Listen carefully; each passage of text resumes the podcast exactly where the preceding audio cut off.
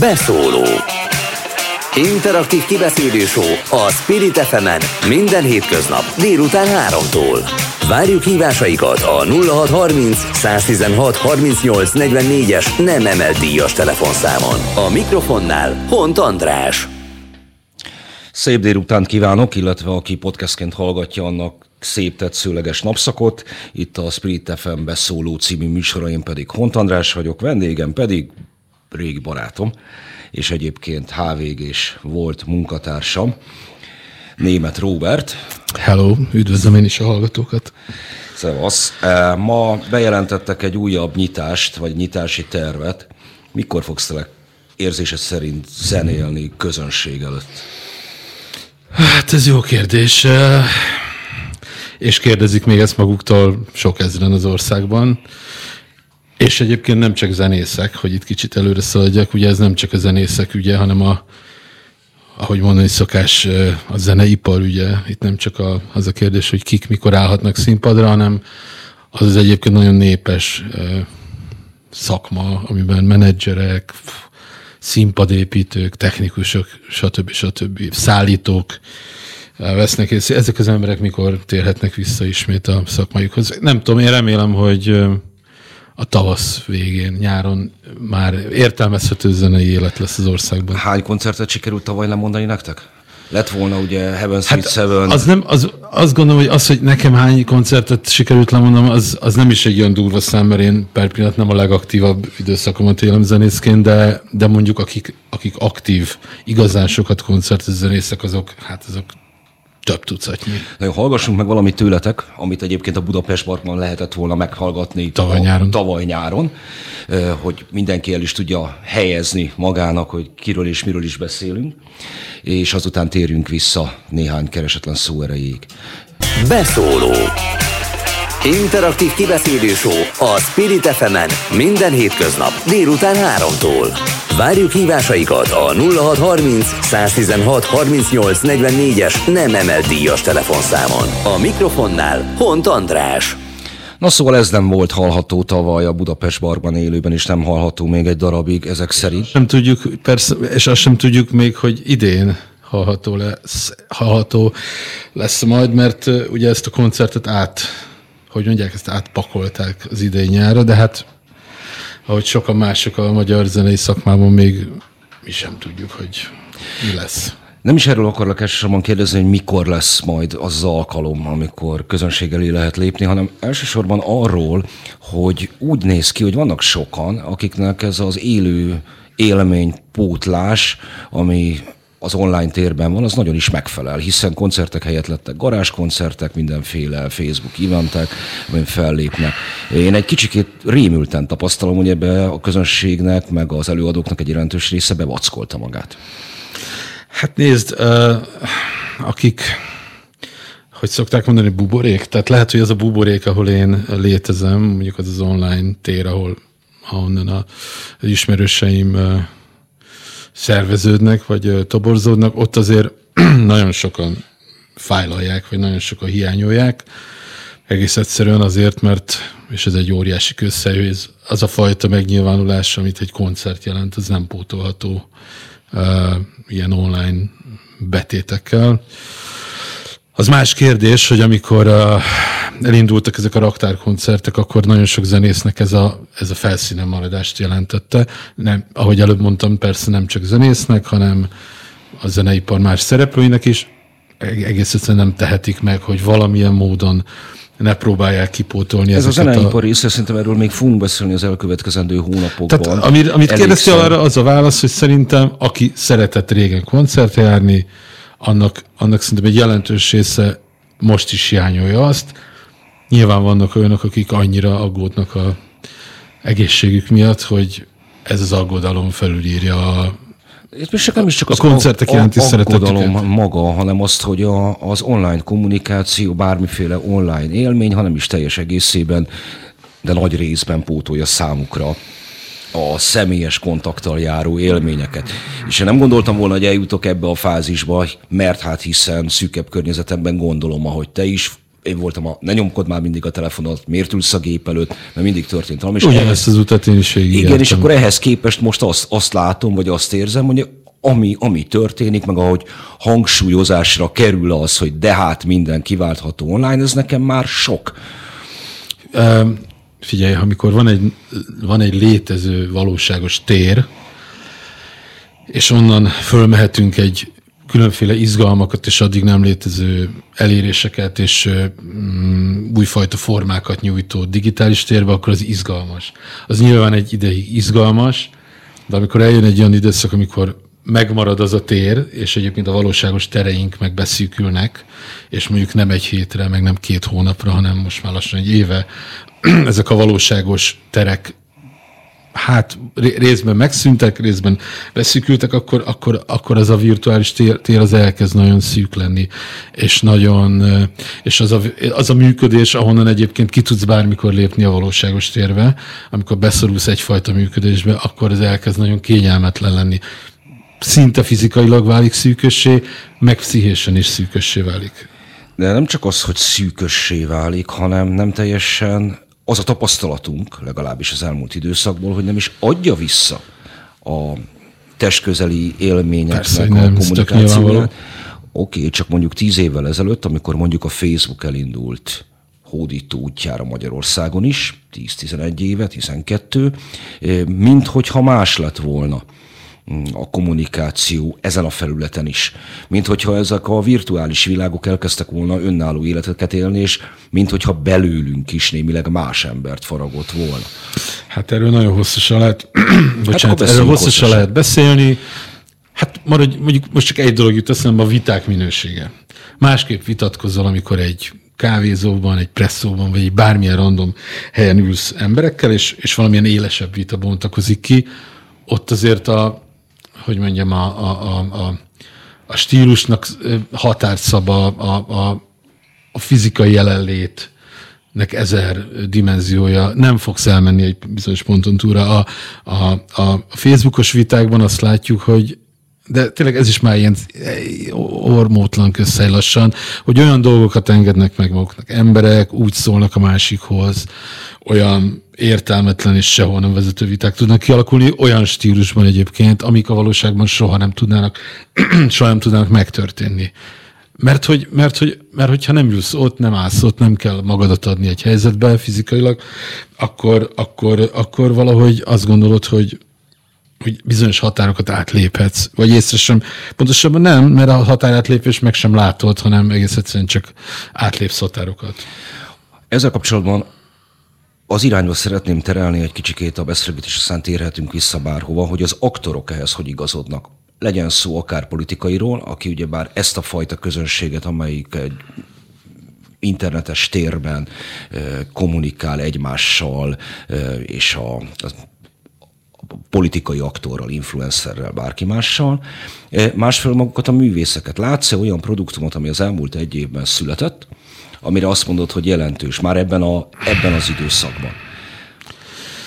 Hát most végig gondolom ezt az elmúlt 12, lassan 13 vagy 14 hónapot, amikor elindult a karantén, akkor egy ideig még intellektuálisan izgalmasnak tűnt, hogy erre a akkor még átmenetinek tűnő helyzetre hogyan reagáltak alkotók, karanténnapló, a dalok, amiket a karantén ö, inspirált, olyan viszonyulások ez az új helyzethez, aminek volt valamilyen művészi hozzáadott értéke, valamilyen reflexió egy, egy, egy, egy addig sosem tapasztalt szituációra. Aztán, ahogy teltek, múltak a hónapok, ez elkezdett baromi unalmas lenni. Jött a 147. karanténdal, a 225. karanténvers, az 1 millió 23. Látsz ennek valami jellemző stílusát? Van valami olyan stílusjegy, ami ezekre a termékekre, produktumokra igaz? Hát a, a korai időszakban volt egy valós reflexió, mondom, az izgalom miatt. Onnantól, hogy az izgalom eltűnt, onnan, és, és ezeknek a száma sokasodott, onnantól jött a modorosság, a gics, hát az, az olyan típusú, az olyan, olyan típusú stiláris ismérve ezeknek a, ezeknek a dolgoknak, amik akkor szoktak megjelenni, amikor már nem izgalmas, nem újszerű, amikor már bizonyos, már sokszor látott fordulat isme, ismétlődik egymást, akkor elkezdődnek bizonyos bizonyos elemei ezeknek, a, ezeknek az alkotásoknak modorossággá válni. Lehet itt kettő jelenség. Lehet, hogy egyébként ez a, a szituációra, a félelemre reagál valamilyen módon, ennek következtében természetéből fakadóan érzelgős, nem? De ez lehet egyfelől. Igen. Másfelől, hogy amit buborékokról kezdtünk el beszélni, vagy kezdtél el pontosabban te beszélni az elején, mennyiben van az, hogy nem csupán az újságírásban, ahol ez most már évek óta megfigyelhető jelenség, hanem, hanem bármilyen más virtuális térben is folytatott tevékenységben a közönség eleve feltételezett igényének való megfelelés az, ami ösztönöz. Akár egy politikus Facebook posztját, akár pedig a, akár pedig egy dal elkészítését. Hát figyelj, mindenki aki, mindenki, aki tartalmat állít elő egy vélt vagy valós közönségnek, legyen az politikus, vagy művész, ott azért vannak közös pontok, hogy te egy valamilyen tartalmat gyártasz, legyen az egy dal, vagy legyen az egy politikai program, vagy egy politikai programnak gondolt valami, és ennek van egy közönsége, akit te ismersz, vagy ismerni vélsz, akkor egy idő után elkezd het rosszabb esetben a tartalomgyártás az valamilyen igényhez igazodni. Elkezdhet egy idő után nem belső igényből fakadva öntörvényű, önértékű alkotásként megszületni, hanem már bizonyos receptorokra, vélt vagy valós receptorokra reagálni. Ezért lehet mondjuk a gics és a demagógia, mint ilyen kéz a kézben járó jelenség? Absz- abszolút. Persze. Na most az egy, nem, nem, kell, nem tartozik feltétlenül mindenkire, elnézésre kérem, hogy ezt a, ezt a titkot elárulom, vagy fellebentem róla a fájtlat, miközben munkánkból kifolyólag ezer módon vagyunk rászorulva ezekre a felületekre, például a Facebookra, de a, vagy az Instagramra, vagy bármi másra, te az elmúlt időszakban úgy döntött, hogy törlöd a telefonodról a Facebookot. Igen, mert igen, mert azt gondoltam, hogy szeretném szűkíteni azoknak az időknek a, azt az időablakot, vagy kaput, amikor én ezzel a, ezzel a felülettel találkozni akarok. Szerinted megcsal egyébként minket? A Facebook? Igen. Marhára. Tehát, hogy olyan... Bocsánat, nem akarok itt most, nem akarok ilyen semmilyen X generációból már lassan boomer bácsúszó bácsiként viselkedni, sem, sem megvilágosodott ilyen, nem tudom, közösségi média kritikusként fellépni, mert mert hogy egyébként nagy, nagyipari Nyugodtan. közösségi média, nem, hát nem, nagyipari közösségi média fogyasztó és használó vagyok. Csak az van, hogy közben persze én is látom a tehát nekem is van egy kritikai viszonyom ez a felület, ez egyébként egyre inkább.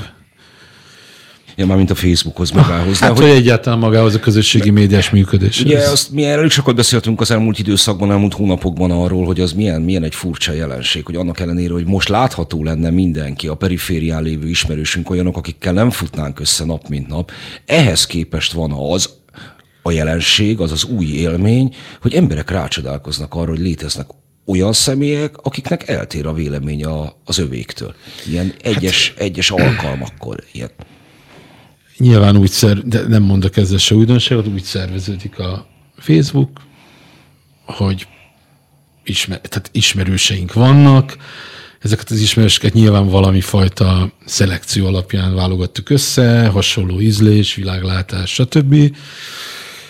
Ezen belül is, a, akikkel gyakran eszmet cserélünk, azokat jobban dobja fel a Facebook algoritmusa, akikkel mondjuk évek óta nem váltottunk szót, de az ismerősünk azokat nem dobja fel. Ezért van egy ilyen, van egy ilyen fajta tömör, tömörödés, hogy a hasonló véleményű emberek összetömörödnek, így aztán ebből tök logikusan következik, hogy, hogy meglepetésként ér minket, amikor olyan emberekkel találkozunk, akik nem ehhez a csoporthoz tartoznak, és más gondolnak a világról. Nem lehet, hogy egyébként önmagában a like, mint olyan egy destruktív elem? Tehát, hogy a Hát, figyelj, a nem ez... versenynek szánt emberi megnyilatkozásokat is versenyé tette. Persze, de mondom, ez is olyan, ez sem most itt ebben a stúdióban mondjuk ki először, hogy a persze. Persze a like, a like gyűjtés, vagy a like, ja, csak tényleg egyébként ez ilyen nagyon vicces ezeket kimondani, mert már-már ilyen közhelynek számítanak, de egyébként érdemes rögzíteni. Persze. Nem biztos, hogy közhely, én arra gondoltam, hogy ha, ha valakinek fontos, és nem is, még csak nem is kell, hogy ez az üzleti, politikai, bármilyen más érdek tapadjon, hanem csak simán egyszerűen a személyiségének tesz jót, hogy sokan visszaigazolják, amit mond, hogy már eleve olyat próbál mondani, ami viszont a feltételezett lájkolóknak a, a, az igényének felel meg, ennek következtében viszont saját magunkat zárjuk egyre inkább borítóba. Szerintem a, Facebook, a Facebooknál ugye én egyébként e pillanatban sokkal nagyobb problémának látom a, azt a fajta szépelgést, amit, amit a Facebook elő tud hívni emberekből, hogy egyfajta elvárásnak megfelelni, demonstratíven úgy viselkedni.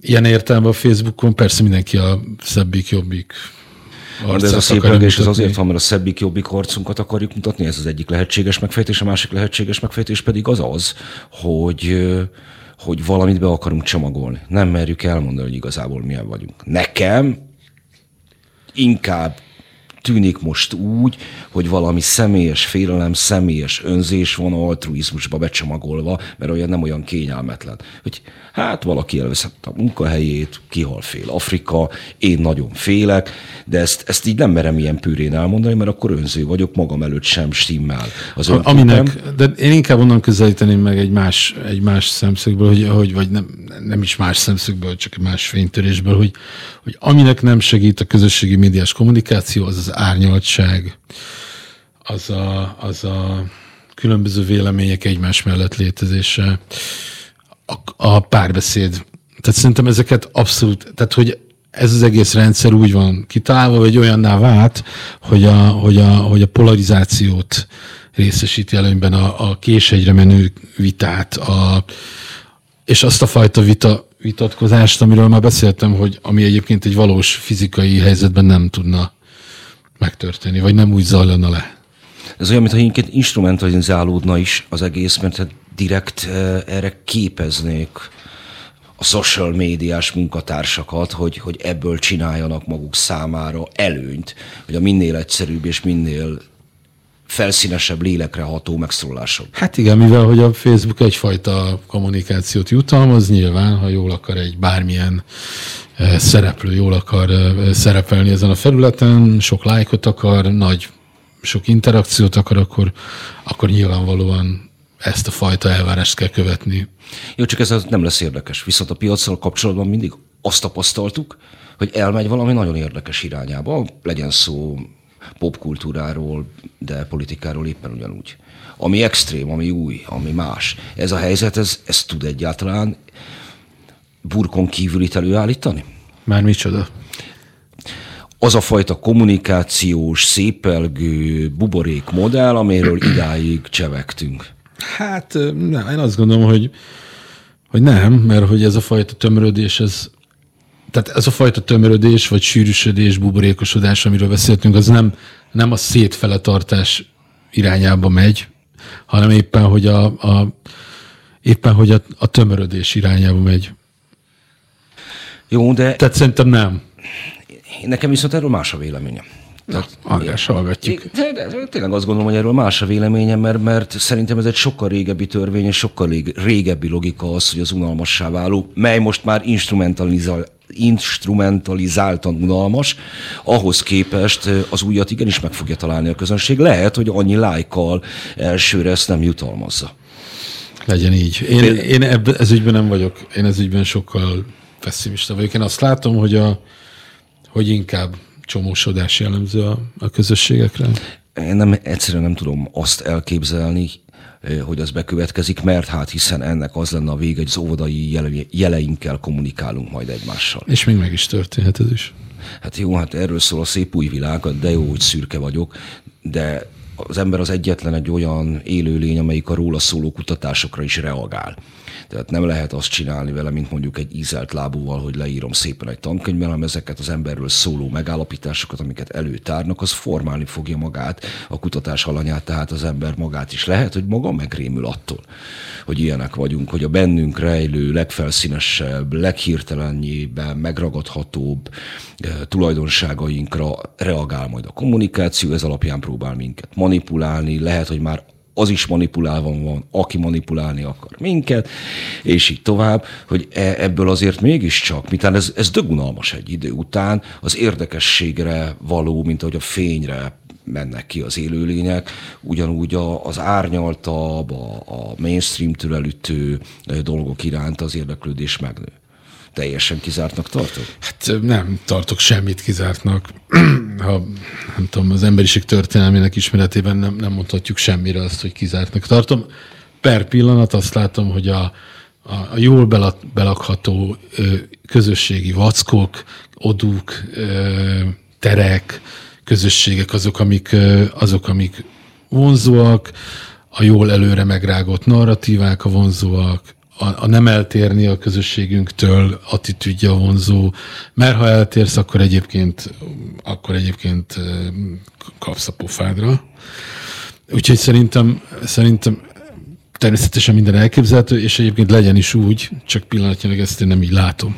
Na jó, akkor nem sokára meg fogunk engedni egy telefonhívást, és hogy a, demonstráljuk ezt a kissé károgó, régen minden jobb volt, hogy kultúrkritikás beszélgetésünket. Középkorú férfiak beszélgetnek. Így, így, így, középkorú férfiak beszélgetnek arról, hogy régen minden jobb volt. Na ezt akkor most szakítsuk a némi maga korában érdekességnek számító újszerűnek számító és tényleg felrobbantó dolgot, és hogy még a telefonhívásról is jó legyen, akkor legyen a London Calling. Beszóló Interaktív kibeszélő a Spirit fm minden hétköznap délután 3-tól.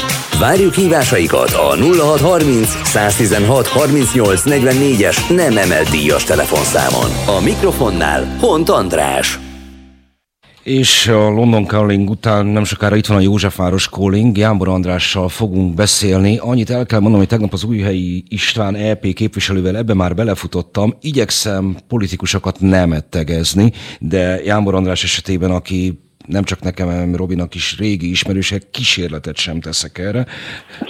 Szevasz, itt vagy? Sziasztok, üdvözlöm a hallgatókat, igen, itt vagyok. No, ami előtt megszakítottuk volna az adásunkat, éppen középkorú urak kulturális kesergése történt. Rossz hírem vagy. A augusztustól már te is azért nagyjából ebbe a kategóriába tartozol, a régi Fideszben nem vennének már fel, de fogod tölteni a 35-öt. Atya úristen. Ugye? Igen, igen, augusztus 9-a szendátum. És érzel valami változást? Nehezebben tudsz felkelni, deréktájon, ilyen zsibbadás, ilyesmi? Hát most a, ugye indulok az előválasztáson Józsefvárosban és Ferencvárosban, és a kampánycsapatom tagjai és fiatalabbak nálam, és egy csomó új kifejezést tanulok, és elkezdtem kicsit egyébként öregnek érezni magam. Milyen kifejezéseket hallottál? Én is azt akartam volna megkérdezni. Edgy nevű kifejezés. Edgy, azt még én is hallottam, képzeld el. Akkor ezt mondjátok el nekem, hogy miről is van szó? Mert akkor én vagyok itt a csúcsbummer. Hát valami ilyesmi, ciki szerintem. Edgy? Nem, az Edge azt szerintem nem cika, az, aminek ilyen éle van, ez kicsit ilyen peny, tehát hogy ilyen... A, vagy, vagy, vagy akkor hírséget mondok? Na jó van, hagyjuk ezt a társalgását. Facebookról, Facebook kommunikációról esett szó, és ugye az elmúlt egy évnek a nagyon furcsa helyzetéről. Mióta vagy te a fenn a Facebookon, András? Fú, fogalmam sincs, szerintem olyan 2010-9. Érzel-e változást a kezdeti időszakhoz képest mostanában? Hát folyamatosan változik, ugye van ez az algoritmus, amit, amit a Facebook folyamatosan változtatgat, és tekeri, vagyis hát nem is a Facebook, hanem az a mesterséges intelligencia, ami, ami működteti ezt az egészet.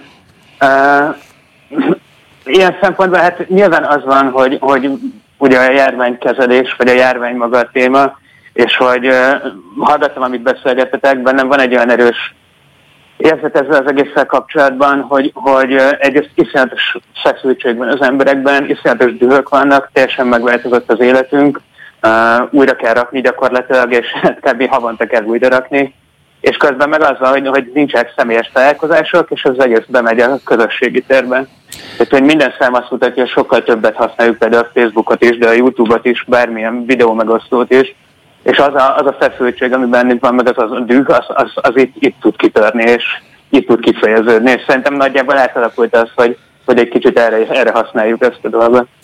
Azért gondoltam többek közt rád a mai beszélgetésnél, mert te vagy az a közéleti szereplő, aki kezdetben még közéleti tartalommal foglalkozó oldalnak, most aztán pedig már politikai karriernek az alapjait próbálod közösségi térben lerakni. Jól látom? Hát én szívesebben raknám le ezt mondjuk offline, de hogy jelenleg erre azért elég nehéz, elég kevés lehetőség van, de mondjuk így, hogy igazad van, igen. És azzal kapcsolatban tapasztaltál-e bármiféle változást, hogy amikor annak idején elindítottátok a mércét, és az megjelent a közösségi médiában, vagy ahogy most a saját ügyeidet intézed? Egy jó kérdés. Hát nyilván egyébként hát, az a, hát, a... Hát azért vagyok itt, hogy jó kérdéseket tegyek fel, és én meg reménykedem tőled a jó válaszban. Hát nyilván egyébként az, hogy, hogy, hogy az a politikusi szerep picit más, mint, mint, mint véleményt írni, újságot írni. A, igazából az van, hogy, hogy, hogy én, én olyan nagyon nem, nem látom azt, hogy, hogy lenne abban változás mondjuk, hogy, hogy, de igazából ezt a mostani helyzetet az olyan feszült helyzetekkel lehet mondjuk összehasonlítani, úgy, mint politikai újságot írtunk, amikor így a magyar politika is összesűrűsödik. És akkor, akkor ugyanúgy megvan ez a düh, és ugyanúgy megvan az emberekben ez a, a hát egymás szídása, stb. a másik vélemény előtti tökéletes bezárkózás. Tehát, hogy, hogy, hogy szerintem egyébként az történik, hogy, hogy amiről ti beszéltetek az előbb, az nagyjából az, hogy, hogy, hogy egyszerűen a, a járvány valahogy így kicsit átpolitizálja a, a mindennapi tevékenységeinket is, és hogy a politikai kérdés lesz az, hogy ki mit gondol arról, hogy le, meg lehet írni egy sört, vagy ez valami gonosz büntet. Politikai kérdés lesz az, hogy, hogy, hogy kimenjünk-e az utcára, vagy sem, és ezáltal azok a, az alapvetően megkezdődött törésvonalak, amik vannak a magyar politikában, és ezek szépen ráhúzódnak a, erre, erre a járványkezelésre is. Jó, csak én például, amikor utaltam arra, eh, hogy a nagyon egyszerű üzenetek, felszínes üzenetek, akkor többek közt a te posztjaid jelentek meg előttem mostanában. Félreértés ne hassék, nem akarlak én itt rángatni téged. Zárójelben jegyzem meg, hogy én egyébként nem téged nem bírlak, hanem azt, amit csinálsz. Ez ugye általában. Szóval, hogy, hogy ezek, ezek nekem nagyon demagógak. Több pénzt a dolgozónak. Csatlakozzunk Biden globális adó tervéhez. És hogy tényleg ebből aztán tényleg minden árnyaltság hiányzik. Hát csatlakozunk Biden globális adótervéhez, szerintem azt egy kilométert értem körülbelül. És uh, szerintem az, az egy olyan cuccpont, amivel, amivel lehet egyetérteni, meg nem egyetérteni, és lehet vitatkozni az ötletetett állításokkal. Egyébként egy két hónap ezelőtt, vagy egy másfél hónap ezelőtt volt egy passzom, ami pont járványügyben kitoltam egy ilyen fajék egyszerű cuccot, és azt nagyon meg is bántam. Tehát, hogy azt, azt remélt az egyik ismerősöm, hogy figyelj, ez, ezzel nem lehet így vitatkozni, tehát hogy az nem generál semmilyen, semmilyen tovább menő dolgot, amiből az emberek elgondolkoznak, és vannak ugye ezek a képes posztok, amikor ezért három mondatot leírsz, és, és, és aztán ennyi, és, és például a járványügyben én olyat nem posztolok azóta, mert, mert tényleg igazolt az ismerősömnek abban, hogy, hogy ennek nem sok értelme van. Nem, megpróbálok utána nézni, hogy melyik lehetett ez a poszt, hát ha megtalálom. A, már én sem emlékszem pontosan, azt hiszem valami számot használtam, amit, amit egyébként most írtam a héten pont egy posztot arról, hogy, hogy, hogy így tök fölöslegesebb a járványügyben ebbe a számbisztikába belemenni, mert egyszerűen igazából inkább eltakarja azokat a problémákat, amik léteznek, például az egészségügy problémái, amik nem csak a koronavírus járványban problémák, hanem, hanem azon kívül is problémák. Most, amikor említetted azt, hogy megmántad, te odaférsz még a saját Facebookodhoz? Én eléggé odaférek, tehát hogy, hogy érted, nem, nincsen 100 millió forintom, hogy emberek írják a Facebookomat. Hát azért ez mondjuk nem 100 millióba kerül, de mint említetted, van egy csapatod, tehát azért itt többen átvennék, gondolom tőled, hogy, hogy már csak azért is, mert nem, nem én vagyok, aki ezt csúnya módon felhánytorgatja, hanem te magad nyilatkoztat, hogy diszgráfiás vagy. Igen, igen, át vannak nézve egyébként azok a posztok is, amiket én írok, nagyjából a 80%-et én írom a posztjaimnak, a maradék posztokat meg kevésbé kell átnézni, mert nem én írom őket. Hát akkor azért lehet, hogy aki átnézi, annak is el kéne menni egy vizsgálathoz, mert én rendre szoktam még benne találni hibát, amire fel is hívom a figyelmedet. Igen, igen, szoktam lehetni kommentálni. És olyan is volt, hogy én is írtam a Jambinak, hogy figyelj, javíts ki, légy szíves, mert gáz. Nem érzed úgy egyébként, hogy professzionalizálódsz? Hogy eleve gond, úgy gondolsz már egy posztodra, hogy az milyen hatást vált ki? Van ilyen egyébként, de hogy, hogy, hogy olyan nincsen, hogy, hogy mondjuk úgy írok egy posztot, hogy na ezt most izé, azért írom csak meg, és azért így írom meg, mert hogy ezzel biztosan nem tudom milyen szavazói bázishoz jó lesz. Egyrészt ez egy, egy egyéni választókerületi kampányban az én Facebook oldalammal azért nem, nem is hasznos, tehát hogy, hogy, hogy alapvetően azért a helyi lakosság elég kevés részét érem el egy Facebook poszttal. Másrészt meg, meg én, én azért indultam el ezen a választáson, mert vannak gondolataim a világról, tehát hogyha ezeket a gondolat, nem ezeket a gondolatokat írnám meg, akkor minek indulnék el. Most elkezdődött már, mert hát hiszen végül is napközben szabad, a személyes része is a kampányodnak? Nem, még nem. Tehát egyáltalán nem voltál még választók között Jámbor András politikus jelöltként? Tehát, hogy, hogy helyi civil szervezeti vezetőkkel, vagy, vagy, vagy ilyen véleményvezérekkel találkoztam eddig, ezek ilyen egy per egyes találkozások voltak, és ennek is egy része az, az inkább az interneten. Most az utóbbi héten már egy kicsit ebben bátrabb vagyok. Na most pont erre vonatkozott volna a kérdés, hogy nincsen ilyen kiszabadulás élményed?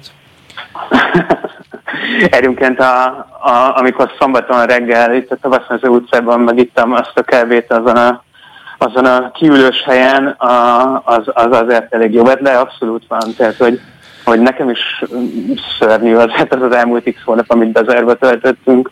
Jó, csak azért, amiről itt Robival beszéltünk, azért őszintén megvalom bennem is van egy ilyen félem. Az optimizmusom is megvan, hogy ami érdekes lesz, meg egyedi, meg bármi más, az azért fel fogja robbantani a sok lájkra optimalizált kommunikációt, de én attól tartok, hogy járvány és járványkezelés múltán is egy csomó minden megmarad ebből az időszakból.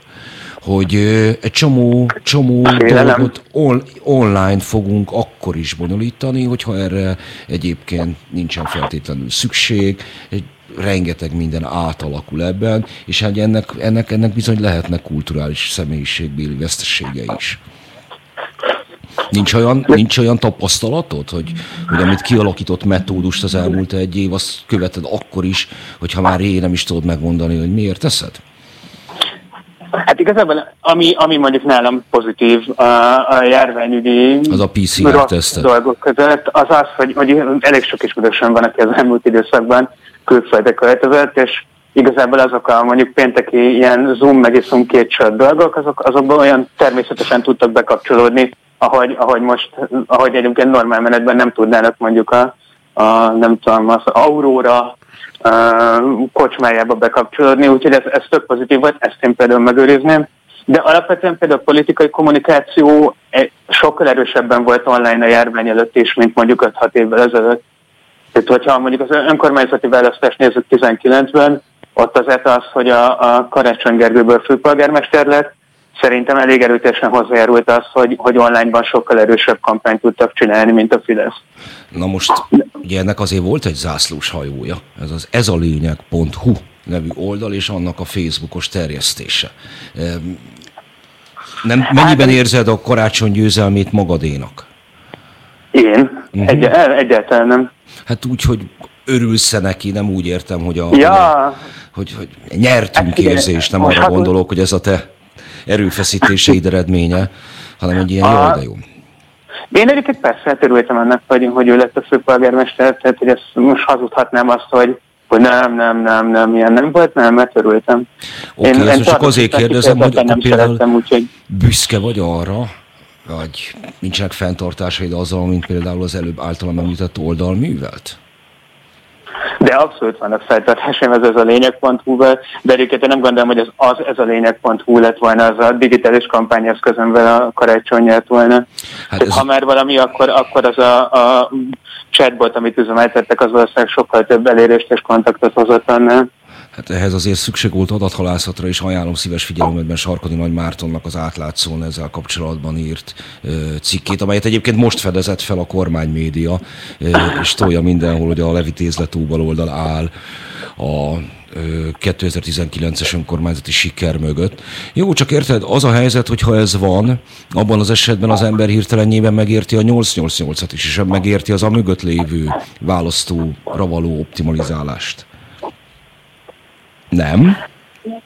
Hát, tehát, hogy, hogy nyilvánvalóan igény az van, tehát, hogy ez az a lényeg előtt is létezett a nyugati fény, ami nagyjából ugyanezt a választói igényt testesíti meg alapvetően. A, a 888, ugye egyébként az 888-ban pont az az érdekes, hogy amióta nem költenek iszonyatosan nagy mennyiségű pénzt online hirdetésre, azóta kb. alig van látogatottság az oldalnak. Tehát, hogy, hogy, hogy ugye ez, itt van ez a probléma, hogy, hogy, hogy működik a kommunikáció, úgy működik, hogy, hogy az emberek igényelnek valamit, vagy mi eléjük rakjuk az igényt, és azt elfogadják alapvetően. És nyilván itt a kettő között van az igazság valahol, de hogy, hogyha, hogy én azért azt is gondolom, hogyha senki nem lenne vevő a 888-ra, meg az ez a lényeg pontúra, akkor, akkor ezért nem működnének ezek a dolgok. Ó, hát csak mindenre van igény, amit, hogy is mondjam, a büntető törvénykönyv kifejezetten tilt. Ez is igaz. Mennyi, mennyi idős a, a legidősebb gyereket? Hat éves. Hat éves, Robi, a, neked meg a kicsi az 11? Lesz. 11 lesz, nálunk 14. Hogy ő, ő hat évesen már bármiféle műszaki eszközökkel ismerkedik? A YouTube videóval ismerkedik a reklámmentes verzióval. Robi? Vad playstation özéstről tudok beszámolni. De csak playstation Nem, özéstől? hát YouTube, izé, több, tehát a, nagyjából ezek a felületek. Ó, hát most teljesen át fogunk menni itt a bolyhos kardigános boomerbe, hát tényleg, hát itt legyen László szelleme voltak, most már lebegi bácsik. be a stúdiót. Eh, De hogy hat éves a gyereket, tehát ő még nem iskolás, hogy a Robi esetedben egyébként az van, hogy az iskolai készülő, készüléshez eh, ezek a fajta cuccok azok, amelyek eh, első számú eh, segítséget nyújtanak? Hát inkább hátráltatás. Hát figyelj, van amikor, van, amikor tud egy érdekes YouTube videó segíteni, de Hát meg most ugye maga a digitális tér volt ugye egyébként a, az, az oktatás, vagy az okulásnak a, a tere, tehát, tehát most maguk ezek a platformok adták a, azt a keretet az egészhez. Hát elmondom, hogy ez miért kérdezem, milyen élményen vagyok, tudom, mondom, a legkisebb az 14, és hogy ő, teljesen digitális benszülött volt, nyilvánvalóan előbb tanult meg telefont kezelni, mint, mint, mint írni. Ja, olyat én is el tudok mondani, hogy a kisebbik gyerekem előbb tudta beírni, hogy youtube.com, mint hogy, mint hogy egyetlen betűt is le tudott volna írni. oké, rendben, csak most pontosan digitális oktatás volt, és láttam az órákat is otthon. Nem tudom, valami írók szerelmi életéből kellett felkészülni, és ő teljesen ráállt arra, hogy az interneten vadász ehhez mindenfélét. Ö, Annyi előnye van, hogy angolul és magyarul pontosan ugyanolyan hatékonysággal meg tudja ezt tenni, de szemlátomás nagyon el volt akadva, mire én a kezébe adtam a nyárinak a Így szerettek ők című kötetét, és teljesen meg volt döbbenve, és mondta is, hogy apa ebben a könyvben minden benne van, amit neki le kellett volna vadásznia, nem tudom hány órán keresztül. Mondom, tényleg itt van, hogy ö, szegény ö, ö, mm, Ungvári Tamás ö, Isten nyugosztalja, ő mind a tíz ujját megnyalná jelen pillanatban a beszélgetésünket dél a veleténél, de ez egy, ez egy létező jelenség, és mondom, én például ennek az aktusánál jöttem rá ennek a visszájára. Tehát, hogy, hogy, hogy, hogy nem tud, hogy érdekes módon hiába van ott az a fajta szabadság, és én is nyilvánvalóan most már a, a, a saját ö, utána nézésemnek nagyobb részét interneten folytatom, de azért megvan az, ami, ami, ami az, amit az internet nem világít be. Nem?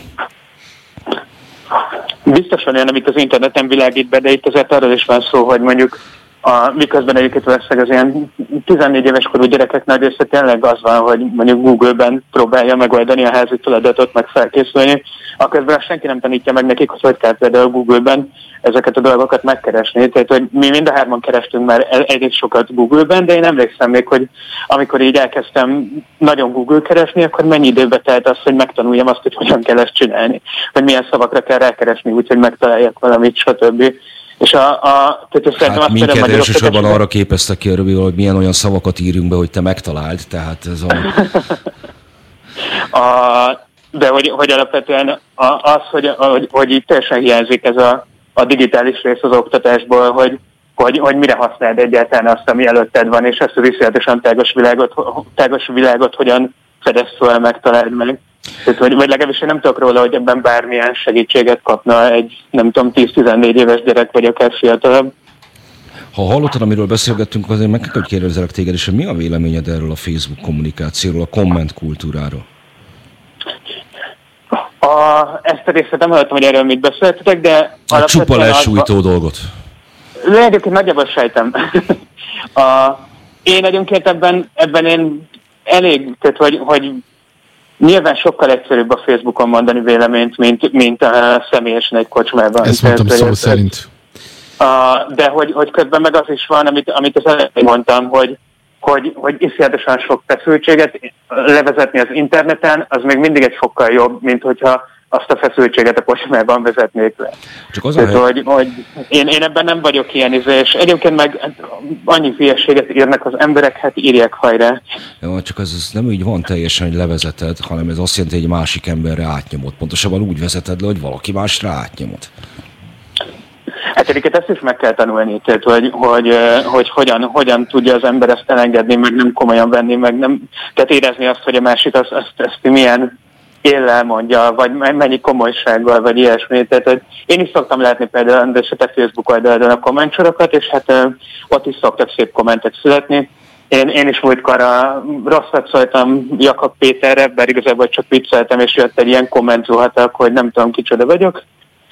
Ezt szerintem el kell engedni, és főleg, főleg egyébként véleményalkotóként el kell engedni. Nyilván Piraska néni nehezebben engedi el, de hogy mert ő kevésbé is találkozik ezzel a dologgal, de hogy, hogy, hogy szerintem abban csak a legrosszabb sülhet ki, hogyha, hogyha Egyébként, mert hogy egyébként így buborékokat is képzünk saját magunknak, hogyha elkezdjük ezeket a kommenteket így felsorolni és falat csinálni belőlük, hogy, hogy már megint itt vannak ezek az idióták, vagy már megint itt vannak az ilyenek, vagy az olyanok. Miközben egyébként azt lehet tudni az alapvetően, hogy mondjuk a, a, egy újság, internetes újságot olvasóknak egy nagyon minimális része kommentel, és ez kb. semmilyen csoportra vagy, vagy vagy bármire nem reprezentatív az, hogy, hogy a kommentekben az ő képviselőik hogyan nyilvánulnak meg. Folytathatnánk ezt még tovább, de az a helyzet, hogy az időnk nagyjából lejár az óra végén. Köszi, hogy itt voltál velünk, remélem nem volt kellemetlen élmény. Sőt, még hasznos. Köszi szépen a meghívást. És akkor remélhetőleg ez egy jó nap lesz Köszi. a továbbiakban is, és akkor Lúrid és a Perfect Day. Beszóló Interaktív kibeszélő a Spirit fm minden hétköznap délután 3-tól. Várjuk hívásaikat a 0630 116 38 44-es nem emelt díjas telefonszámon. A mikrofonnál Hont András. És már itt is vagyunk, és folytatjuk a koravén kesergés német Róbertel. Valami olyan beszélgetés... The Bácsiz együttes. Ja, The Bácsiz, ja.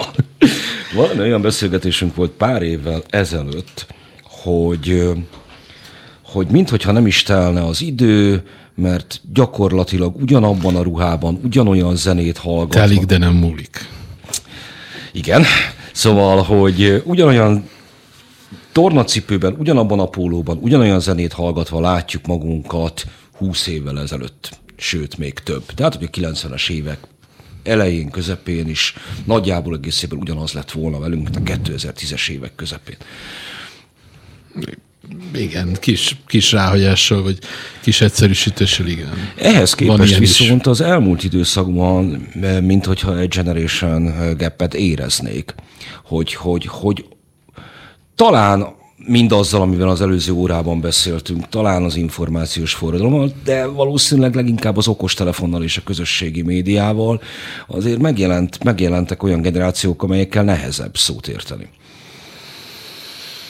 Hát, és ezenből eminensen nyilván a saját gyerekeink generációja, akinek amikor, amikor itt a Google keresésről esett szó imént, akkor eszembe jutott az, hogy amikor én elkezdtem újságot írni, az ugye a 90-es évek legeleje, amikor ilyen 18-20 éves kölökként elkezdtem a narancsba zenékről írni, akkor az, hogy egy zenészről írjak egy portrét, de akár egy lemezkritikát az aktuális lemezéről, amihez információkat kell gyűjteni, az úgy nézett ki, hogy az, hogy az éppen megjelenő aktuális papírmagazinokat, vagy zenei hetilapokat, vagy kulturális magazinokat begyűjtöttük, már amit be lehetett, mert hogy a 90-es évek elején azért az még mindig feladat volt, hogy ezeket beszerezzük, és akkor abból, amit össze lehetett ollózni, szedegetni, persze nyilván saját kontextusba, véleménybe rakva, de a, de a tényeket onnan lehetett leszedni. Ma ez egy egy perc gyakorlatilag, vagy öt perc, vagy nem tudom mennyi, ha egy kicsit, ha egy nagyobb lélegzetű cikket írok, akkor mit tudom én, egy fél óra, hogy összeszedegessem azokat a tényeket, a többi már rendezgetés, meg, meg a, a narratíva megalkotása, de hogy maga az információgyűjtés az, az, az nagyon más volt. És nyilván a mi életünk az egy olyan élet, ahol van egy elég markáns képünk arról, hogy milyen volt az offline világ, és milyen volt az online világ. Ja, azért ez különbözteti meg a kulturális újságírót, a belpolitikai újságírótól nekem azért napokba kell, kerül változó, változatlanul, hogy Aha. valamit összevadásszak.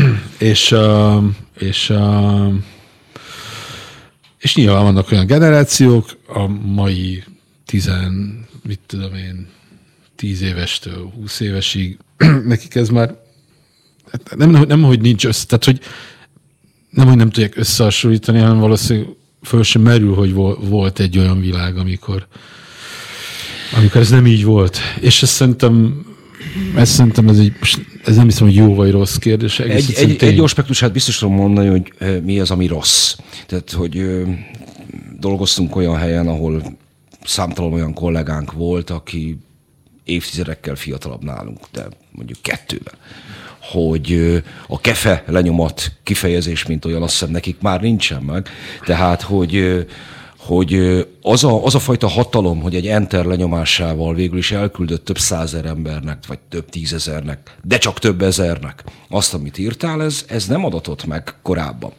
Át kellett oda menni, szerkesztő garmadáján nem volt a, a szerzés, szerzői tevékenységtől a kinyomtatásig vagy pontosabban, de volt a szerzői tevékenység kinyomta, csak egy hosszú folyamat. Ez a folyamat, ez így redukálódott, ez demokratikusabbá vált a tartalom előállítás, és hogy ennek a, a demokráciának a hátulütőit is érezzük, a hierarchiák eltűnését, a műveltségbéli nivellálódást. Szerintem ez, ez egy létező jelenség. Igen. A másik létező jelenség akkor, amit már az előző órában megállapodtunk, ez a szépelgés. Igen, vagy a dolgok leegyszerűsítése, a könnyebben csomagolás, a könnyen csomagolás, a, igen, tehát az, hogy, az, hogy egyszerűbben, gyorsabban, zamatosabban jusson el a, a, a tartalom a befogadóhoz, ezzel együtt jár sok esetben a, a modorosság, meg a, meg a szépegés, meg a gics is, bár a gicsnek vannak más, természetesen vannak sokkal régebbi évtizedekre vagy akár évszázadokra visszamutató gyökerei, de van egy ilyenfajta digitális gics is természetesen. Ahogy egyébként nyilván minden kultúra kitermeli a maga gicsét, nyilván a, a digitális, a közösségi médiák kora is kitermeli a maga gicsét, a maga verbális gicsét is, meg a nem verbálisat is. Fú, nagyon komolyakat mondok. Hát nagyon. És nem is tudom, hogy feltétlenül erre, erre, erre gondoltam-e, de hogy, hogy miközben az van, hogy minden egyes vélemény az ugyanolyan a poszt és a komment, a cikk és a cikk alatti komment. Másfelől meg van ez a, ez a fajta szépelég, és ez azért erős a kontraszt, mert ezeket a zenéket, amiket most játszottunk, ezeket te hoztad magaddal. Hm? És talán lúridet leszámítva csupa olyan alkotó, amiben valami durva, valami sértő, a szokványos, a szülő generációjától eltérő. Most pedig a, a a belesimuló, a túlteljesítő, sőt a saját szülőket a saját szabályaik nem teljesen betartására intő. Pontosabban azért meginti, mert a saját szabályait nem tartja be a szülőnek generáció. Lépett volna fel. Tehát egy ilyen, egy ilyen pedellus időket élnék. 2000, én a 2010-es években figyeltem fel arra, részben a magyar popkultúrát vizsgálva, vagy nem vizsgálva, hanem benne léve, illetve látva, hogy van egy ilyen természetesen, amit majd most mondok, azt kicsit élez vagy karakírozom. Van egy ilyen konformista ellenforradalom,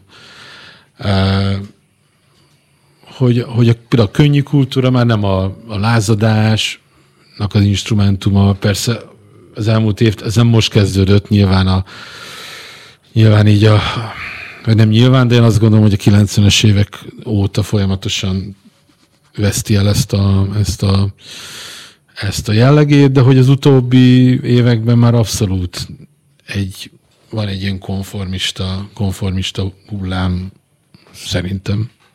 Jó, erre írja azt a általam sokszor idézett Kundera mondat, hogy amikor a szív szól, az észnek nem illik akadékoskodnia. Ugye ez az ő leírása a gicsről, hogy, hogy ez a helyzet szerinted miért tört fel? Tehát, hogy nagyon-nagyon-nagyon a felszínes érzet. Igen, a konformizmusra és a konformizmusra együtt jár a gics. Um, és hogy akadékoskodásnak, szőrszálhasogatásnak, tudálékoskodásnak, fontoskodásnak tűnik az, hogy jó, de gondolkodjunk.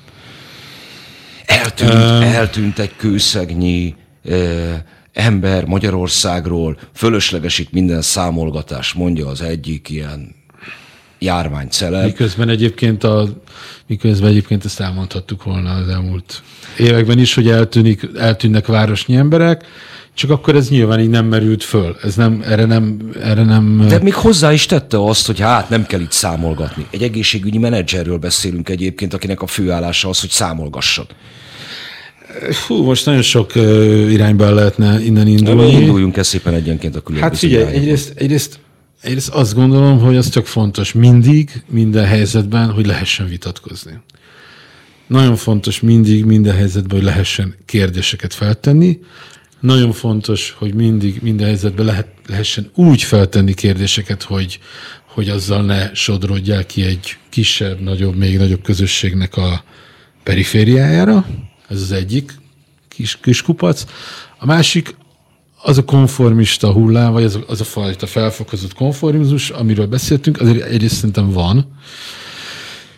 E, másrészt pedig e, ezt részben a, részben a, a biztonság óhajtása, a biztonság felfokozott igénye indukálja, azért vagyunk konformisták, mert a konformizmus biztosít a számunkra egyfajta nyugalmat, biztonságot, azt, hogy miközben itt az élet motorpályán crosszozunk, ki csúszunk valamelyik kanyarba. Hogyha az ideális ível haladunk mindig, ez egészen fantasztikus metafora, vagy hasonlat, hogyha mindig az ideális íven autózunk, akkor nem lehet kicsúszni. Ha, ha, ha bizonyos kanyarokat szűkre leszünk, akkor ott könnyen lehet baj. És azt gondolom, hogy ahogy mostanában élünk, és én még magamat se húznám ki ezzel a nem akarnám be magamat beállítani, mint aki ebben nincs benne. Én is benne vagyok természetesen. Úgy élünk, hogy úgy élünk, hogy, hogy keressük az ideális ívet, és, és nem akarunk kisodródni. Más kérdés, hogy kinek-kinek az ízlése meddig engedi vagy meddig nem engedi, meddig veszi be a gyomra az ideális íveket, és hol mondja, hogy na, ez most már azért, ez most már azért túl ideális. Jó, én őszintén szólva itt meg vagyok lőve. Tehát, hogy ez az elementáris biztonság iránti igény honnan jött, miért ilyen erővel jelentkezik, én ezt nem tudom. Tényleg fogalmam sincs, találtam, próbálom az elmúlt hónapokban. Szerintem a... Tényleg nem akarnék ilyen nagyon nagyon okos lenni. De csak nagyon, azt, nagyon csak okos azt, ember vagy amúgy is, hát ezért szoktunk beszélgetni. Csak azt mondom, amit érzek, hogy látok, tehát ez nyilván ez az én véleményem. Én azt látom, hogy, hogy, hogy van, egy, van egy elképzelésünk azzal kapcsolatban, hogy milyen kontrollunk van az élet fölött. Az élet, az, most nem akarnám ezt így szétszázni, az életet a maga ilyen összetett és bonyolult mi voltában értem, azt a nagy burjánzó valamit, ami minket körülvesz, az az élet, ebben az értelemben, és azt gondoljuk, egyre inkább azt gondolja az emberiség, hogy e fölött kontrollja van. És, és amikor szembesül azzal, hogy ez a kontroll nincs, vagy ez a kontroll részben hát, önáltatás volt, akkor, akkor van egy megijedés, és amikor van egy megijedés, akkor van egy kapaszkodás a biztonságban. Én ezt valahogy így látom az mondjuk a félelemre való rájátszás, a félelem beemelése a politikába az nem egy újdonság, ez azt hiszem, hogy nagyjából együtt jár az emberiség társadalom történetével. Hát amennyire a félelem maga egy ilyen nagyon alapvető érzés, vagy egy nagyon alapvető eleme a létezésünknek. De hogy a, a megóvó apa, mint, mint ilyen szerep, az, az, azt sem mondom, hogy ez újdonság, hát ez a háború utáni az... időszakban egy újdonság. Illetve a, nyilván minden nagy most nem tudom, meddig menjünk vissza a történelembe, de hogy azt gondolom, hogy minden nagy kataklizma, kisebb, vagy kisebb-nagyobb kataklizma után ez a fajta biztonságóhajtás, ez, és az ezzel együtt járó ö, ö, apa, vezető, De hát vezér. pont, hogy nem volt kataklizma, a maximum 90-es években egy komoly gazdasági megrázkódtatás. De, de most én általában beszéltem az emberi történelemről, első világháború utáni paternalista tendenciák, második világháború utáni részben paternalista, de ez, ilyenkor ugye mindig, mindig ellentétes tendenciák vannak. Vannak paternalista tendenciák, és vannak nagyon szabadságot óhajtó tendenciák. Hát a második világháború után inkább ez volt a jellemző, inkább az az ijegység az emberiségen, hogy, hogy próbálja valamilyen módon kanonizálni a, a szabadságot, mint olyat, és hogy pont, hogy ne tudja a paternalizmus ledönteni ezt a lábáról, mármint ami a világ szerencsésebb felét illeti. Viszont itt most pont az az érdekes, hogy akkor tör, tör fel a, a minden áron való biztonság igénye, amikor nem volt előtte megrázkódtatás. Mint olyan generációknál, amik nem néztek szembe se háborúval, se éhénységgel, sem járványjal, számukra legyen egy, egy teljesen kiszámítható. Lehet, hogy pont azért. Nem gondolod?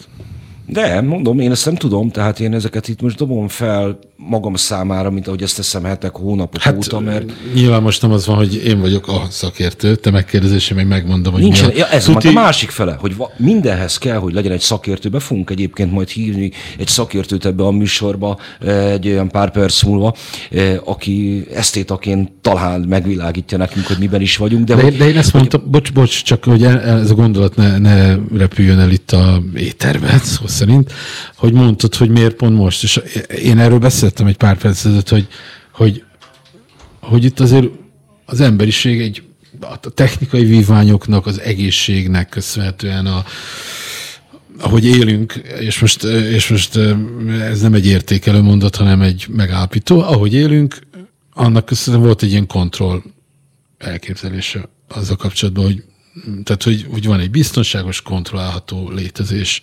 És én azt gondolom, hogy amikor ide egy ilyen helyzetbe bejut a ménkű, bármekkora is legyen az a ménkű, akkor egy olyan közösség számára, ami egyébként alapvetően a kontrollálható és biztonságos létezést élte meg, akkor azért az egy, az egy, az egy krízis.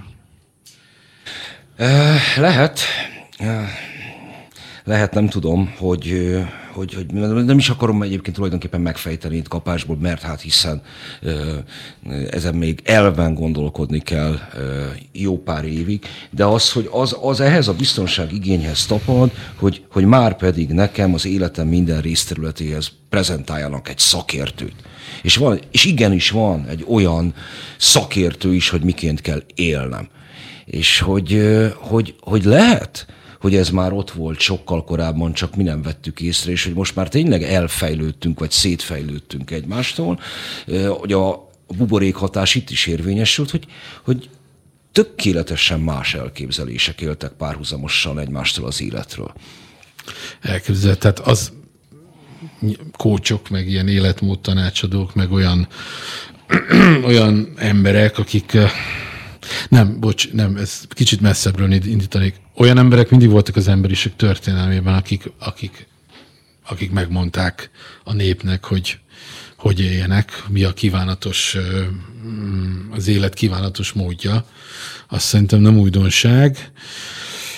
Az, de már, már az de hogy újdon... kísértés van. Tessék? Hogy kísértés van az, az, az, az teljesen is. egyértelmű volt. Nem a kísértés, persze, persze az szerepel a mi atyánk, hogy ne vigy minket a kísértésbe, mert ugyebár ott esendő az ember, de kísértés ettől még van. Nem arról van szó, hogy minden kísértés, minden kihívás, minden legyen megspórolva, hanem az, hogy azért tudjál azért ennek ellenállni. De most, mintha valahogy a, ennek az ilyen inverzét élnénk. Tehát, hogy nem ellenállni tudjunk neki, hanem ne is legyen. Ne legyen olyan, aminek ellenállhatnak, mint ha lenne egy ilyen elképzelés. Bizonyítsd azt be, te, hogy nem fog meghalni senki hogyha például szabadon élsz. Ez megfordítása valami olyasminek, ahogy az emberiség élt évezredeken keresztül. Nem, neked kell bizonyítanod, hogy halálos veszély áll fenn. Nem? De.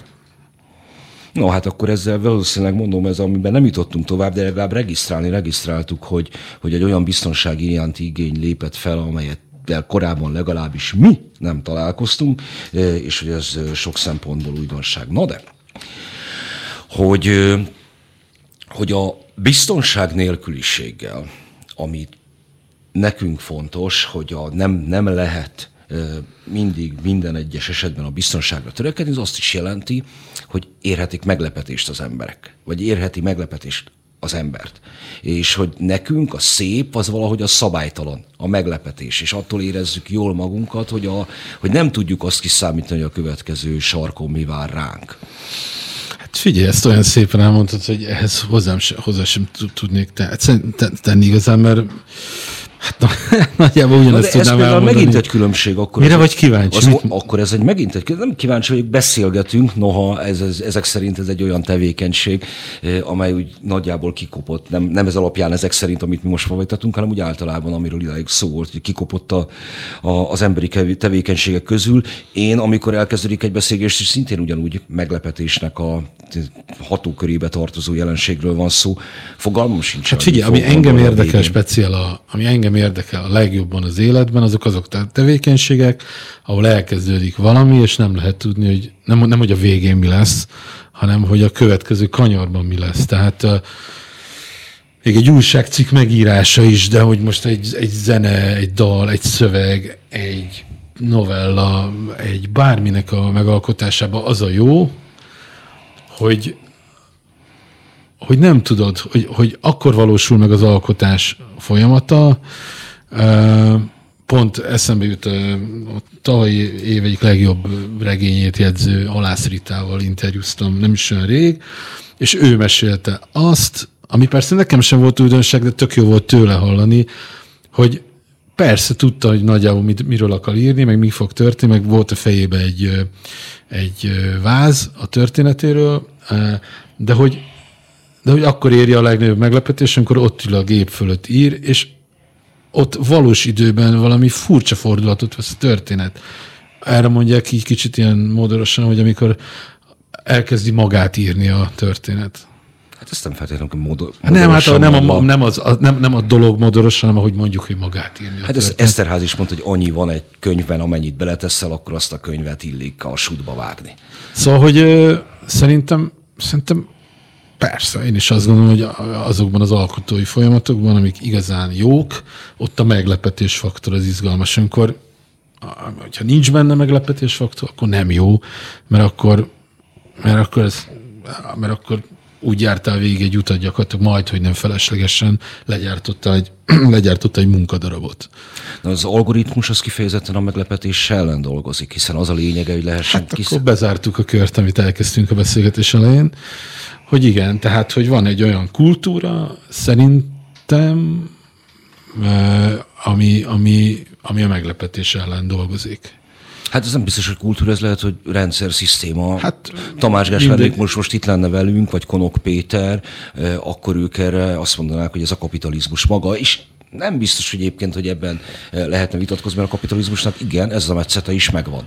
Hogy ugyebár a, akinél a tőke van, az megpróbálja a kockázatokat kizárni. És amennyiben, amennyiben rá tudja kényszeríteni az akaratát a fogyasztók egy jelentős részére, akkor ki is fogja tudni zárni a kockázatokat. És itt azért össze lehet kötni a pontokat, amiket itt most leraktunk az elmúlt órában, vagy több mint egy órában hogy a biztonságóhajtása, az algoritmus, a közösségi médiának a, a közösségi médiának a, a, a, a kiszámíthatósága, a buborékok, a buborékokon belül kiszámítható vélemények, hogy kifejezetten azért gyűlünk össze, vagy gyűlnek össze az emberek bizonyos buborékokban, mert ott kiszámítható akkor meleg fogadja őket, vagy ilyen nyáj meleg, ahol, ahol nincs meglepetés, ahol nincs más vélemény, ahol nem fognak rájuk szólni. Aztán, hogyha egy ilyen buborékban megjelenik egy betolakodó, akkor ott milyen konfliktusok tudnak létrejönni. Hogy ezek a közösségi médiás konfliktusok mennyire nem olyanok konfliktusok, mint egy valós beszélgetésben, és így tovább. Hát mert maximum annyit kockáztasz, hogy letiltanak téged, vagy Hát ez megint egy, ez megint egy nagy téma, ugye a, a szabadság, meg a, a, a hogy itt... Hogy egy... Nem is a cég maga tilt le, hanem az, akivel vitába szállsz, tehát eh, az az élményed egészen biztos nincsen, hát, hogy hozzád fog Tiltottunk már mi is le embert, gondolom Facebookon, de hogy a, amikor, van, amikor maga a rendszer, tehát a, az üzemeltető tilt le bizonyos elgondolt bizonyos elgondolt szabályok megsértése miatt. Na jó, még, mi akkor, még mielőtt Réz Andrással beszélgetnénk, akkor hallgassuk meg azt talán az egyik utolsót, aki jelentős meglepetést tudott okozni világszerte, és minden bizonyal felrobbantotta az akkori. Hát beállt, beálltnak volt tekinthető a 90-es évek eleje zenében? Hát a 80-es évek, 90-es évek forduló az egy izgalmas ilyen változó világ volt, de ez egy nagyon erős gesztus volt akkor. Na, akkor hallgassunk Nirvánát. Beszóló. A Spirit FM interaktív kibeszélő sója. Szóljon hozzá ön is. Mondja el véleményét. Várjuk hívásaikat a 0630 116 38 es nem emelt díjas telefonszámon. A műsorvezető Hont András. És már itt is vagyunk, és ha minden igaz, itt van velünk már Réz András is. Halihó. Szervusz. Régen találkoztunk, egészen precízen tegnap előtt.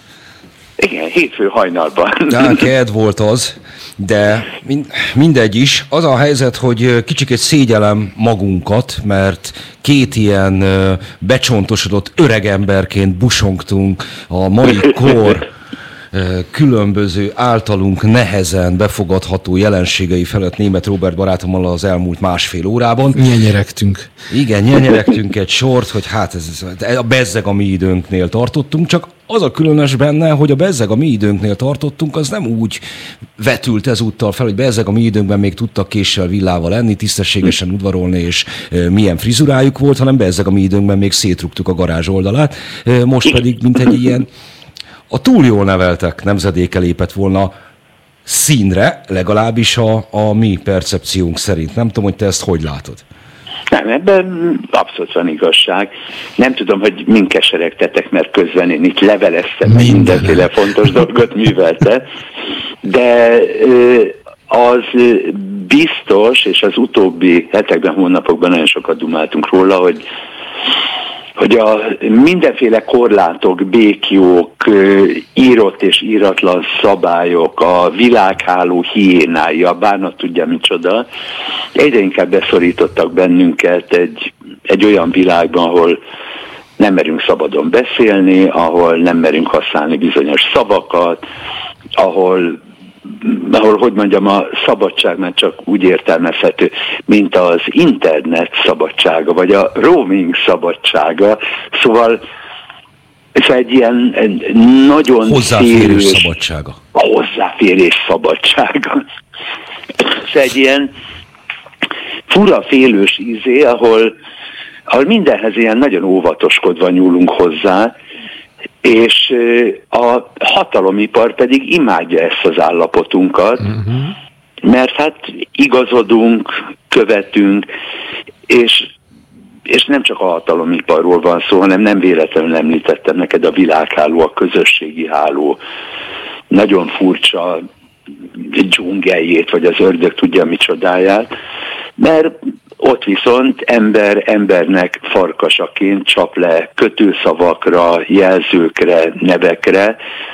Na most ez pedig afelé tol bennünket, hogy hát akkor talán, talán ha nem akarod, hogy pofon verjenek, nem mond ki, ha nem akarod, hogy elveszítsd az izét, akkor ne csináld. És nem rúgjuk szét a ház oldalát, mert a háttérből csöndesen fenyegetnek bennünket, hogy akkor meghal a nagyi ott tartottunk többek közt, tehát volt pont egy ilyen rész, ami nagyon rímel arra, amit most te mondasz, hogy egy ilyen mindent átható szépelgés lett úrrá a kommunikációnkon. Uh-huh.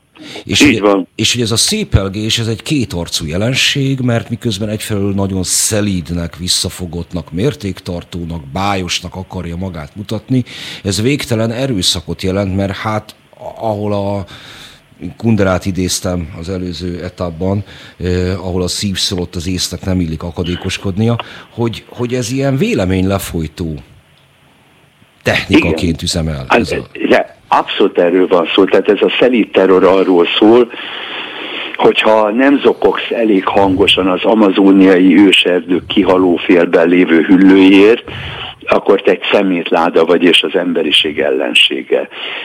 Szóval egy ilyen állandó hibáztatási rendszerbe léptünk be, csak úgy nem mellékesen, és ez a szépelgés csöndesen arról szól, hogy miközben, hát, hogy mondjam neked, ez a magamutogatás, az erkölcsi fölényünk közzététele a dolognak a célja, csak úgy egyébként elküldjük a büdös francba mindazokat, akik nem így gondolják, akik nem zokognak velünk, akik, hát hogy mondjam, a világot másképp próbálják megélni, és engem például nagyon súlyosan nyomaszt, amikor a világ problémákról beszélgettünk, és én, én olyasmit merek mondani, hogy de hát a francba is van itt egy kis világod, amelyik a tied, amelyikért felelsz, amelyiken, vál, amelyiken változtathatsz. Nem lenne fontosabb? Na ne tudd meg, hogy ilyenkor mit kapok a pofámra. Egy lelketlen ugye? szemétláda vagyok. Szerinted ez hogy állt elő ez a helyzet? Mert, mert oké, okay, értem én ezt, hogy ezt hat kötetben és bőrkötésben tudja megfejteni az ember.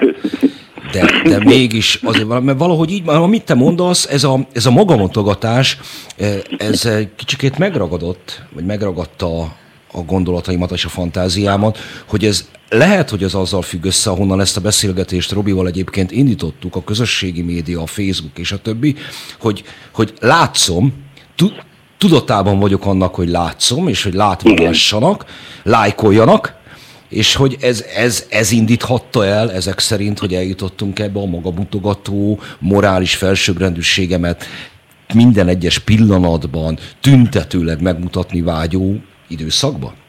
Hát ö, egész biztos, hogy benne van. Nem tudom kibogozni, mert ti is érzékelitek, hogy ez valami teljesen zavaros, ö, egyértelműen nem megfejthető helyzet, amelyben most vagyunk.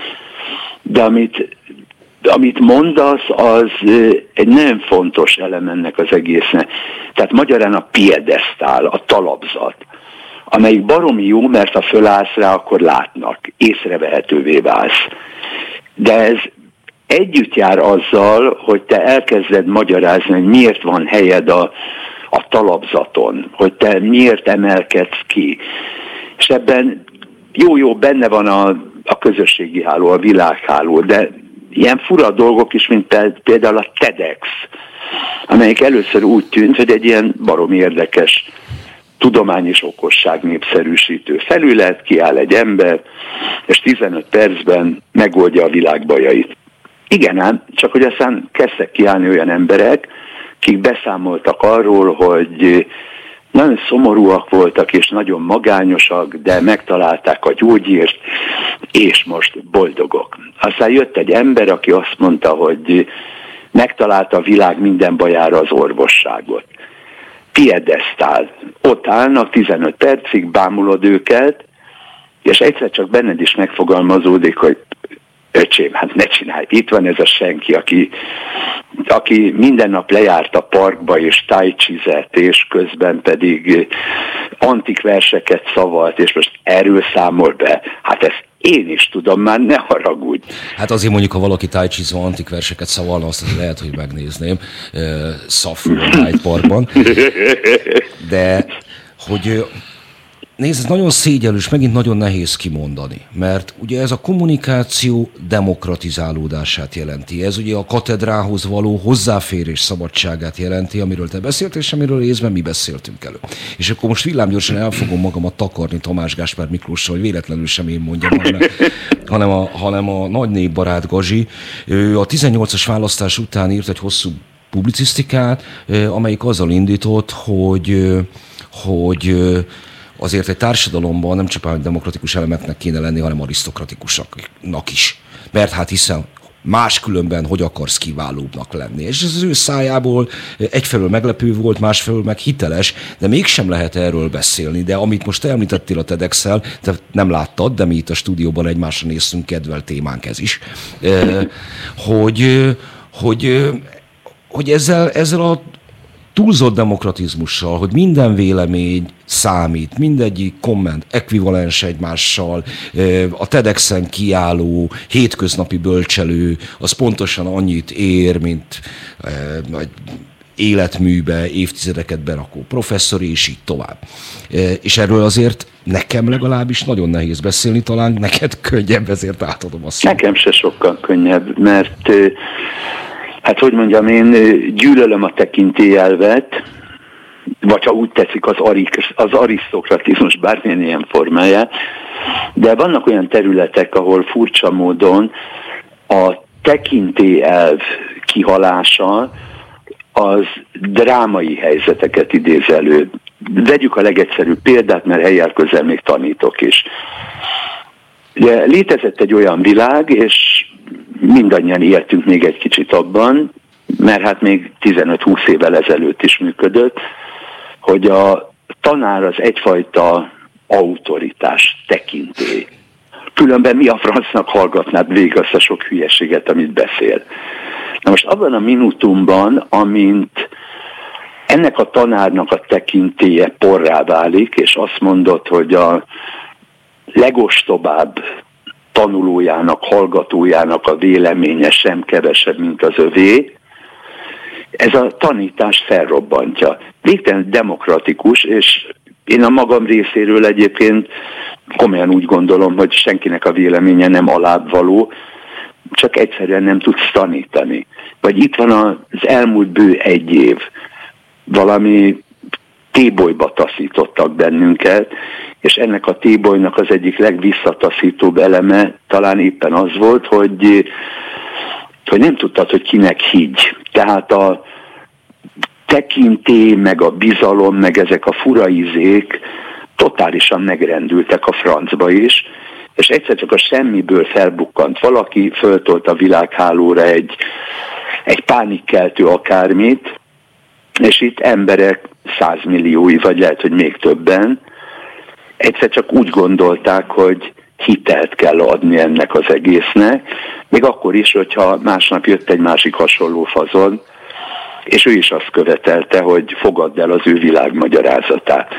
Szóval én azt hiszem, hogy elég nagy szarban vagyunk most, mert nehéz megjelölnünk már azokat a forrásokat, embereket, akiket elfogadunk, akiknek hiszünk, és akikben megbízunk.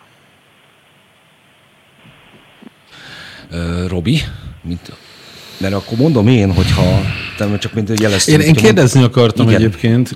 Uh, itt többször előkerült egymás közt a biztonság óhajtása, ami ami hát nem csak az elmúlt egy évre jellemző, voltak ennek előzményei is, szerintem ez egy tendencia, hogy te ezt hogy látod, hogy részben a biztonság óhajtását, részben a, a, az elgondolt, vagy elképzett kontrollunknak a megrendülését hogy látod? Uh-huh.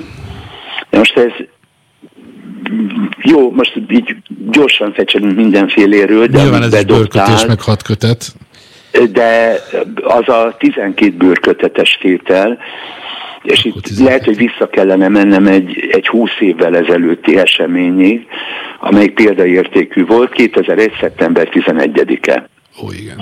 A World Center lerombolása amelyik természetesen iszonyú dráma, és újra el kellene mondanunk, hogy az emlékezés, a gyász, amit enne, bocsássátok meg, hogy nem mondom el, mert mégis csak 20 éve történt, viszont a következmények azok nagyon súlyosak voltak, Ugye az egyik következmény az az volt, hogy hirtelenjében elkezdték növelni a biztonságunkat kamerával, őrrel, beengedő kapuval, amit akarsz mindennel, ami csak elképzelhető.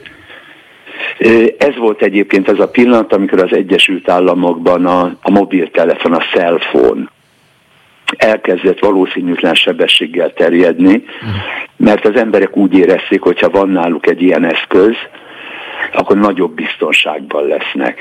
De visszatérve az előzőre, az történt, hogy nem kételkedtek benne, hogy ezek helyes döntések. Na most ez nekem azért volt döbbenetes, mert a terrornak pontosan az a lényeg, hogy egy, nem tudott hol sújt le, mert hogy úgy tervezik ezeket az akciókat.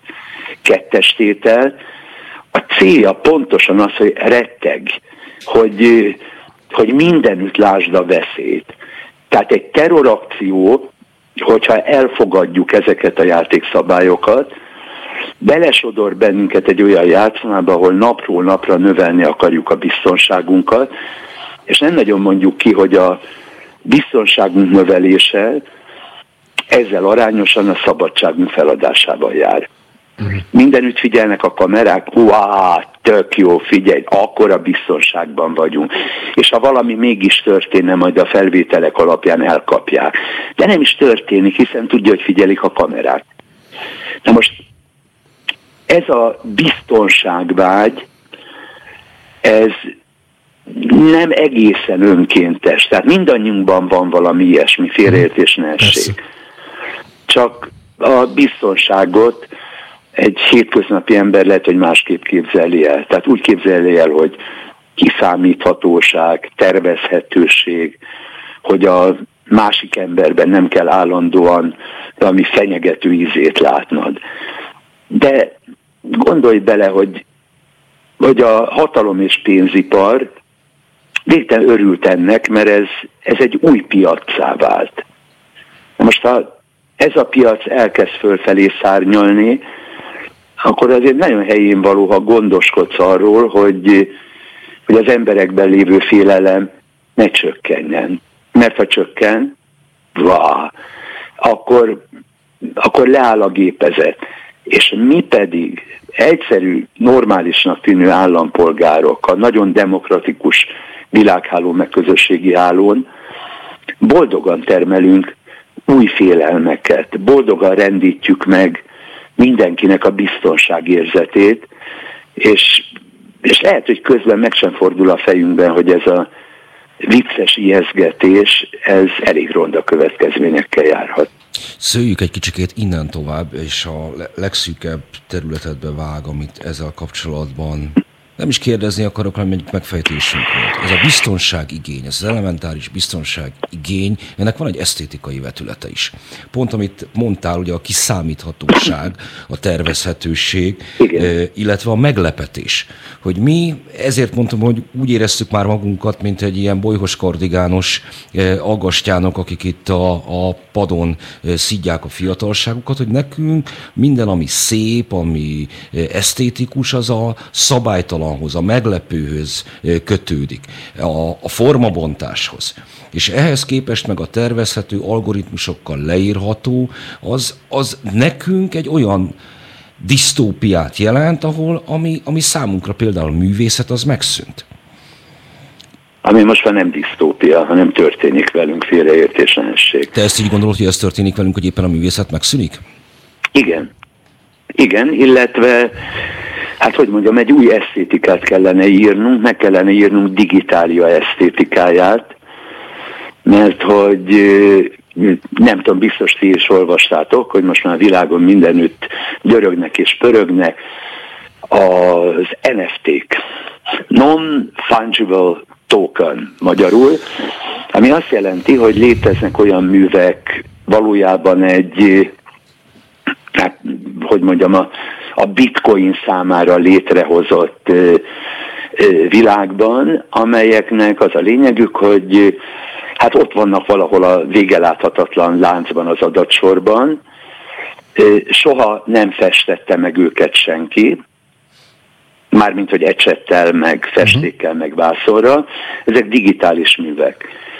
Na most ezeket a digitális műveket viszont megvásárolhatod többnyire azért valamilyen kriptopénzzel szokták megvásárolni, mert így stílusos, és elképesztő összegek keringenek most már. És ilyenkor fel kell tenned ezt a kérdést, hogy bocs, ez ott fog lógni a falon, vagy a kiállítóteremben? Tehát, hogy, hogy valami közvetlen érzéki örömöt fog okozni, vagy egy ilyen műnek a birtoklása, mert hogy létezik egy ilyen gyűjtői szemlélet, és az elég mámoros érzés ahhoz, hogy beleszállj. Na most ez már az igazi 21. század digitália esztétikája. Na most amiről meg te beszélsz, az az, az hogy valójában a, hát bocsánat, a kreativitás az a szabálysértés. Meg valami olyasminek a létrehozása mi soha nem létezett. Na most, ha, ha ilyenek nem születnek, hanem ezt az egész folyamatot, amit művészetnek nevezünk, mindenféle rafkós influencerek meg marketingesek veszik a kezükbe, akkor mi a franc lesz ezzel a világgal? Amire egyébként azt fogja neked mondani a marketinges, meg influencer, meg akárki, hogy hát figyelj öcsém, te úgyis arra vártál, hogy a világ az egy safe place legyen. Ez az új művészet, ez maga safe place, gondosan ügyelünk arra, hogy ne sértse a bőrszínedet, a genderedet, ne sértse a kultúrádat, ne sértse a vallásodat, semmit ne sértsen, tehát ha belépsz a művészetek világába, minden pillanatban teljes biztonságban és védettségben érezheted magad. De, de hogy mondjam, akkor, akkor lehet, hogy a művészetnek teljességgel megváltozik a 20. században elfogadott koncepciója, meg feladata. Hát ez a bennünk lévő optimizmusnak a kérdés, amit te most ugye már felvetettél, az az, az ember tragédiájának a, a vége, falameszter Nagyon szépen köszönöm, hogy velünk voltál, hogy ha esetleg volt még volna kedv bennünk, akkor az sikeresen elvetted. Életörömet mindenkinek, aki hallgatta a műsorunkat, további szép napot kívánok, és akkor a formabontással azért fejezzük be ezt a mai napot. Köszönöm szépen még egyszer. Köszönöm a beszélgetést, szabadság. Neked is.